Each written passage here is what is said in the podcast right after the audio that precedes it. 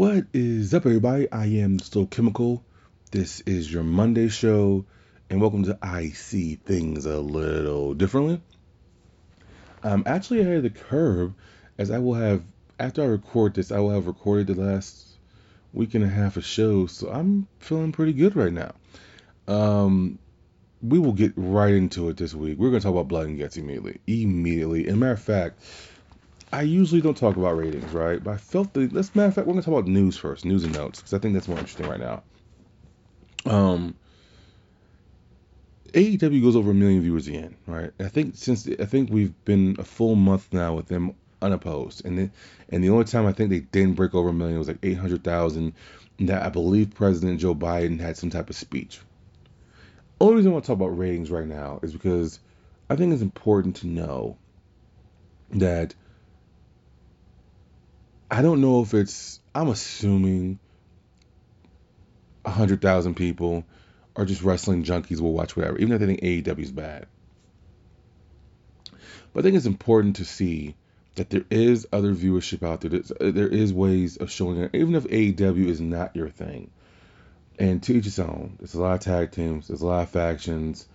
There is, to me, just me personally, even if it's not your thing, I think you have to think it's pretty damn cool that another wrestling show can break a million viewers on a regular basis. I love AEW. I love the action figures. Can't wait to see the, the video games that come out. I'm all in. I hope other people get all in and say, hey, even if it's not my thing, there are certain aspects of it. Because we're going to have situations where some AEW wrestlers aren't happy with their position. They may go to WWE. Just get to know these talents, you know, and just, I don't know. I just, I'm all about support. So I just wanted to point that out that it's super cool to have a wrestling show, another wrestling show that's not constantly struggling or on the, their deathbed they're doing great, and they're going to be around for a very long time. So I just wanted to point that out. Jordynne Grace has signed a new deal with Impact. It's a multi-year deal. Good for her. She seems very happy there. She's currently one half of the women's tag team champions. Um, I'm assuming they wouldn't have put the belts on her if she wasn't going to resign. Um, I didn't think I, I didn't think she needed to leave. You know, um, I know some people thought that hey, maybe thought she was going to AEW. First of all, I don't think she's the kind of woman that one WWE would be interested in. I think AEW would have been interested in her, but to me, she seems really happy there. Like they treat her well. It seems like she does a lot. Like she's a former uh, Impact Women's Champion.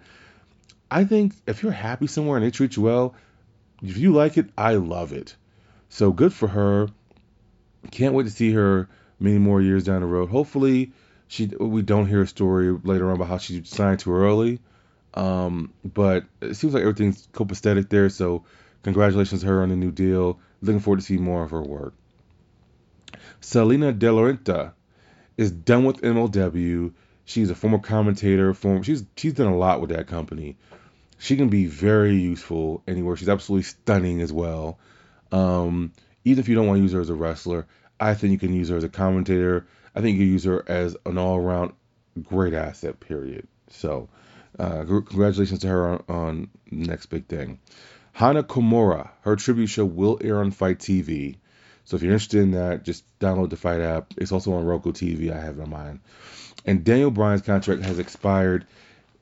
I don't think he's as much as I want to see him enjoy the fruits of his labor and in the twilight of his career, his part-time career, wrestle people like Will Ospreay, wrestle people like Sammy Guevara, wrestle people like MJF, wrestle people like Pentagon, El Penta Zero, Rey Fenix, uh, Darby Allin, for Christ's sakes.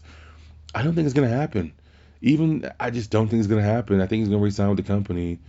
He's not going to get what he wants, though. But hopefully, if he really wants to wrestle outside the company and do different things, I really hope he leaves and and and signs a contract with where whoever wh- wherever just to do these dream matches that would be fun for him and the fans. He would be he would, he be way more fulfilled you know?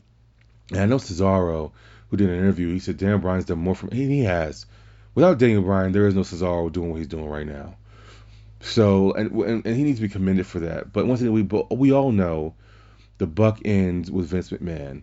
So the fact that Cesaro is getting this push is a lot to do with Daniel Bryan and Cesaro putting in the work.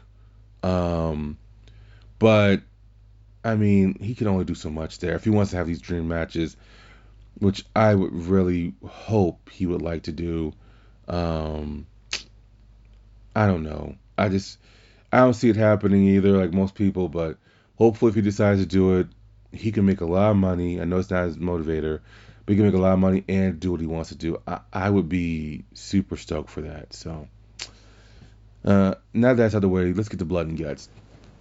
This was a pay per view without being a pay per view. Obviously, it was definitely a dy- it was a dynamite. Now you can't have a pay per view and it's freaking commercials. But this is this was highly promoted. Um, this was the match we were supposed to get last year with the Elite in the Inner Circle. Instead, we got the Stadium Stampede match, which I still think was a good match. I still enjoyed it. I know Jim Cornette stands and Jim Cornette fans and Jim Cornette hated it. I loved it. So let's get that out the way. One, two. Um, this whole card was just great. It advanced storylines. Um, and set up and set up some stuff. So I I'm looking. This has me. I, I didn't realize that we were this close to Double or Nothing. I can't go to Double or Nothing because it's just too close. Um, but I think I'm gonna try to make it to All Out. I think I'm gonna try to do that. We'll see. Anyways, uh, let's start off with how it was. Uh, Eddie Kingston and Jon Moxley defeated Nakazawa and Omega they got beat down afterwards by the Elite. I know some people are not impressed with the Elite. They definitely weren't impressed with what the Bucks were wearing. I have no thoughts either way on that. But to me, this is just them keeping this. There's no reason to keep Jon Moxley out of the title picture except for this. And to me, I don't think Jon Moxley is losing that United States Championship to Yuji Nagata this week, but I can see them costing him that title down the road especially now that he's this will be the first time he's defended that championship, a New Japan championship on Dynamite. So one is Yuji Nagata, awesome. Two, they're defending another championship on the show. I'm excited about it, but I still think that this is setting up Moxley and Kingston to get tag team championship matches. It might be a fighter fest, but I think they're gonna get a run with those titles the, Young Bucks are too involved in this, and they're gonna beat SCU next next week. We're gonna that later. Um, Cody defeated QT Marshall. Cody won, but got laid out by Anthony Ogogo with one punch, and I'm gonna assume that's the next match. Um, that could be the next match at Double or Nothing. I don't see how, because they've already shown that one punch takes you out. So I'm curious to see how Cody gets past that. Um, and Cody has been just level, just cool in the mid card. But I was listening to uh, Salamaster sounds off. He said something interesting. He said that he feels like this is beneath Cody, and it is. And for someone who's a huge Cody fan,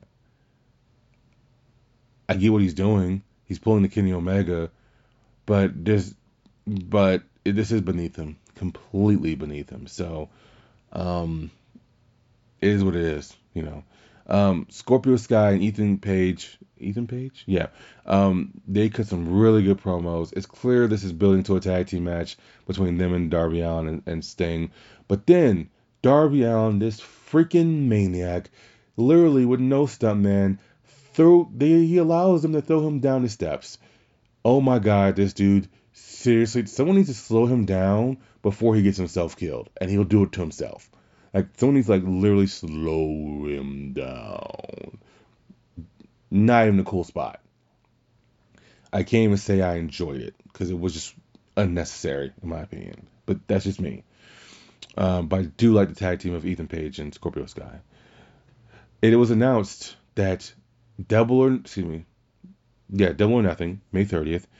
Britt Baker, the new number one contender for the women's championship, will face Hikaru Shida, and this has to be where Baker wins the championship, and she finally gets her due as the air quotes can't seem doing air quotes face the, the women's division. Um, this has to be where she gets it. Um, so as far as the match goes, Britt Baker has definitely improved. I'm gonna take a sip here. Um, so I think it would be decent. Decent. Um, I'm looking forward to it. Also, in a four-way tag team match to determine the number one contenders for tag team titles, I touched on earlier. You had Jurassic Express, SCU, Varsity Blondes, and the Acclaimed. And Brian Pillman Jr. on the week that his dad's Dark Side of Ring debuts, wears his dad's trunks. He also takes the fall. SCU gets the gets the number one contendership, but SCU had to win because there's a rule that they've made that when SCU loses, and they will lose this week, they will be done as a tag team. I have no clue what you're gonna do with SCU, Kazarian, and uh, Daniels when you do break them up. Now, you have one loophole. F. Moxley and Kingston somehow come in and get the elite disqualified or get get them disqualified. They win by disqualification. They technically didn't lose. So it would be a loophole. I don't see them doing that loophole though. Because they're so big on consequences, they're so big on wins and losses. I see this as their swan song. I think it's gonna be a hell of a match. I just don't know what you do with either one of them after you break them up. So I would be stunned here if they win those tag team titles. I just would.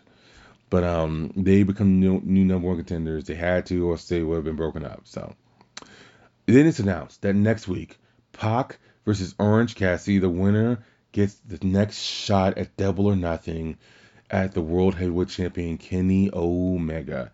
And they set this match up when Orange Cassidy interrupted Kenny Omega. We're gonna have Orange, and that this now makes sense as to why Orange Cassidy pinned Penta El Zero the week before.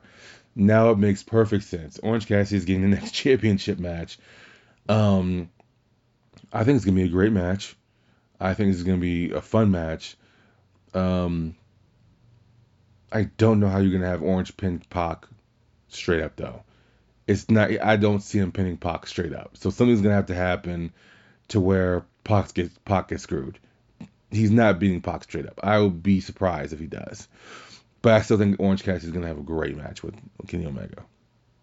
And in the first Blood and Guts match, War Games, whatever you want to call it, the Pinnacle defeated Chris Jericho and the Inner Circle as MJF, the ultimate heel, said, If you don't surrender, I will throw Jericho off the top of the cage. Sammy Guevara said, We surrender, don't do it. And he still threw him off. We're not talking about the bump. I don't care about that. It was cardboard, whatever the fuck. I actually saw this coming in my head. I actually called this. I was talking to someone. They said, How do you think it's going to end? I said, It has to be with Sammy Guevara surrendering. He was like, "You see him as a weak link?" I said, "No, he's not the weak link, but he's the one that's more attached to. He he will just be the one to do it." And I figured it would be to save Jericho, and sure enough, that's what happened. And um,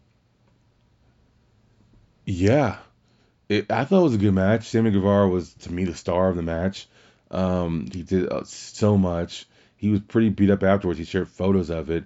Uh, FTR was a bloody mess. MJF was bloody. Jericho was bloody this whole thing was a freaking crap show. And I thought everyone got their time to shine. Wardlow literally took the entire inner circle to take him down. Um, I like this. I like where it went. And it's funny. I did a bunch of pre-ordering, as you guys know, on, on figures, and um, I'm always asked, "Hey, why don't you talk about your figures more?" And I just forget sometimes um, because I'm trying to get the show over. From being honest, because when I record, it's like really weird times I'm recording. Um, but the day of Blood and Guts, I actually got my Rhea Ripley and Pete Dunne in, which looks bad. I'm looking at them right now.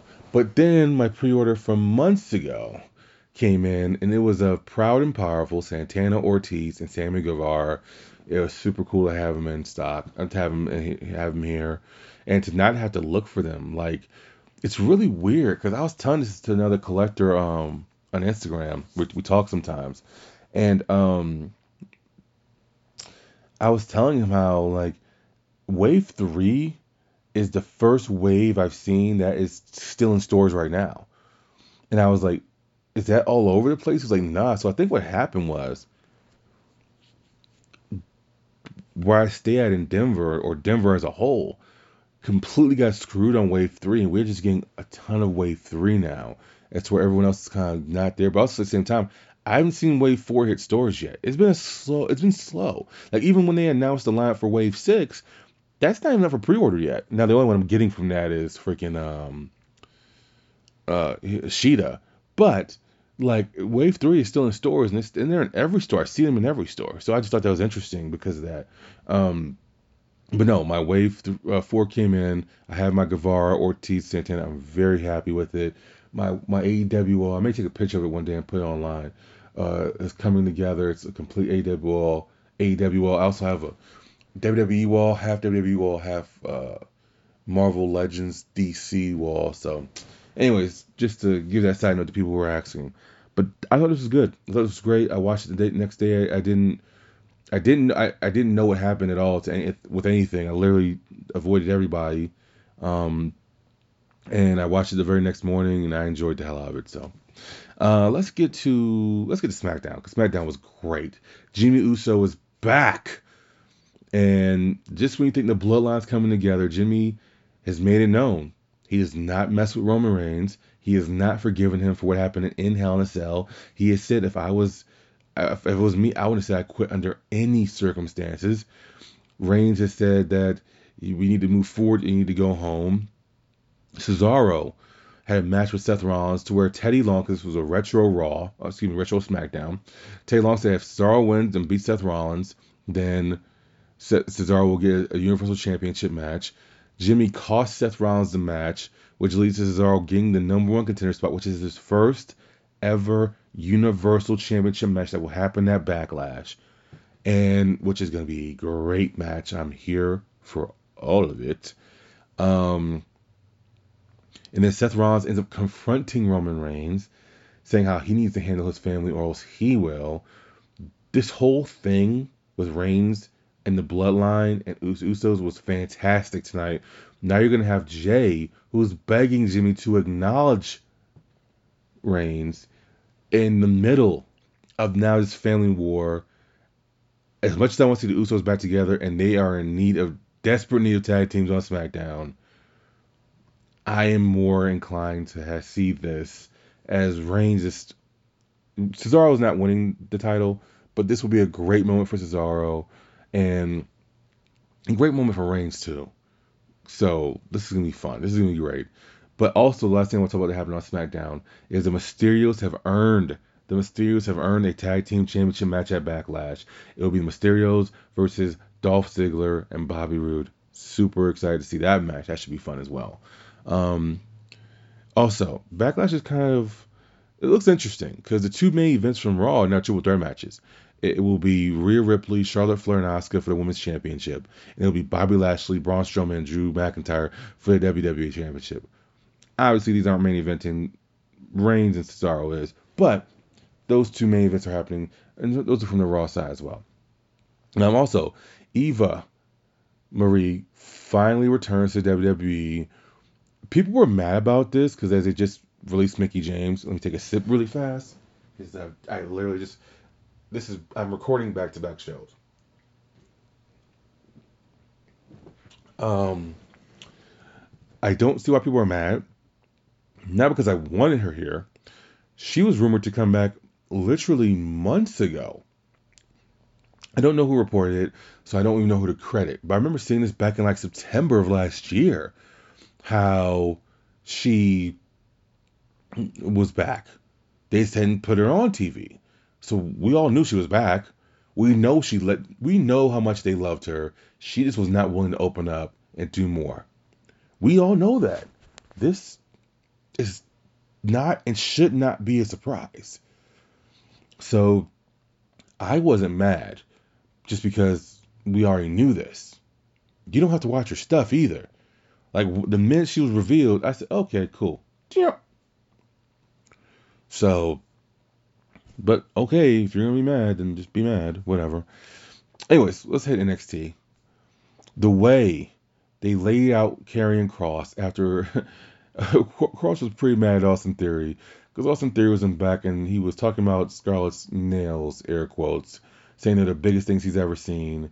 Scarlett obviously didn't like that, but let's be honest. She also didn't like the fact that Johnny Gargano looked at her and said, I'm the number one champion in this company.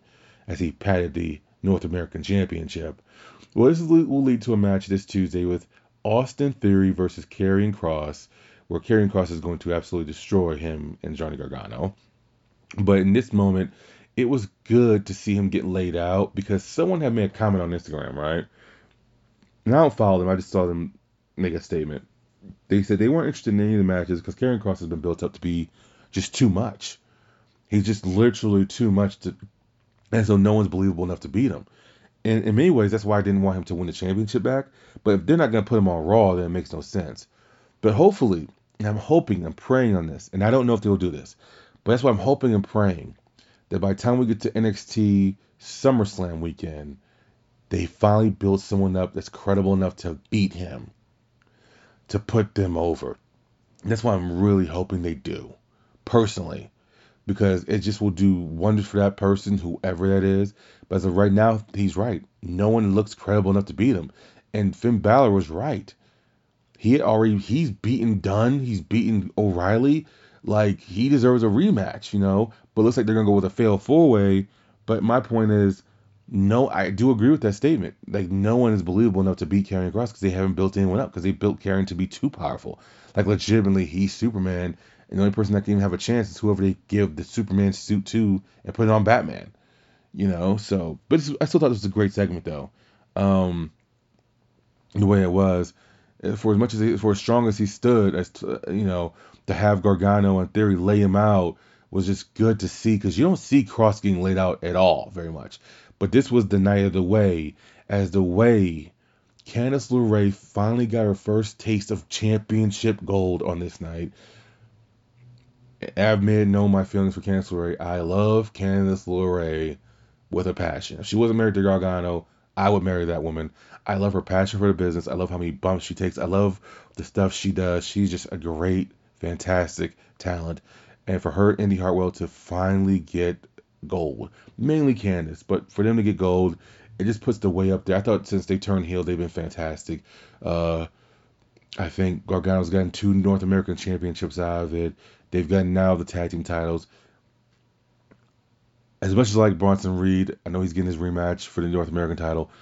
I think you can have the way hold these belts until at least SummerSlam, NXT, or you know whatever. I'm all in for it, so I'm happy about it. But the way you got the women's tag team titles, I'm happy about that. Mercedes Martinez and Raquel Gonzalez will happen next week for the women's championship. Gonzalez is just gonna run through her, which it should be. But this is, should be a fun match with these two just beating the hell out. These two big women beating the hell out of each other, and I'm here for it. Swerve Scott, Isaiah Swerve Scott has a new faction, a new team behind him. I'm interested to see where they go with it. I'm interested to see if this is gonna turn into anything big for him, you know, something to do. I don't think they're gonna do anything with him on the main roster. I think he he needs to be in NXT, but it's gonna be interesting to see this faction because NXT doesn't do too many factions. Like they've had they've had UE for a number of years, that's gone.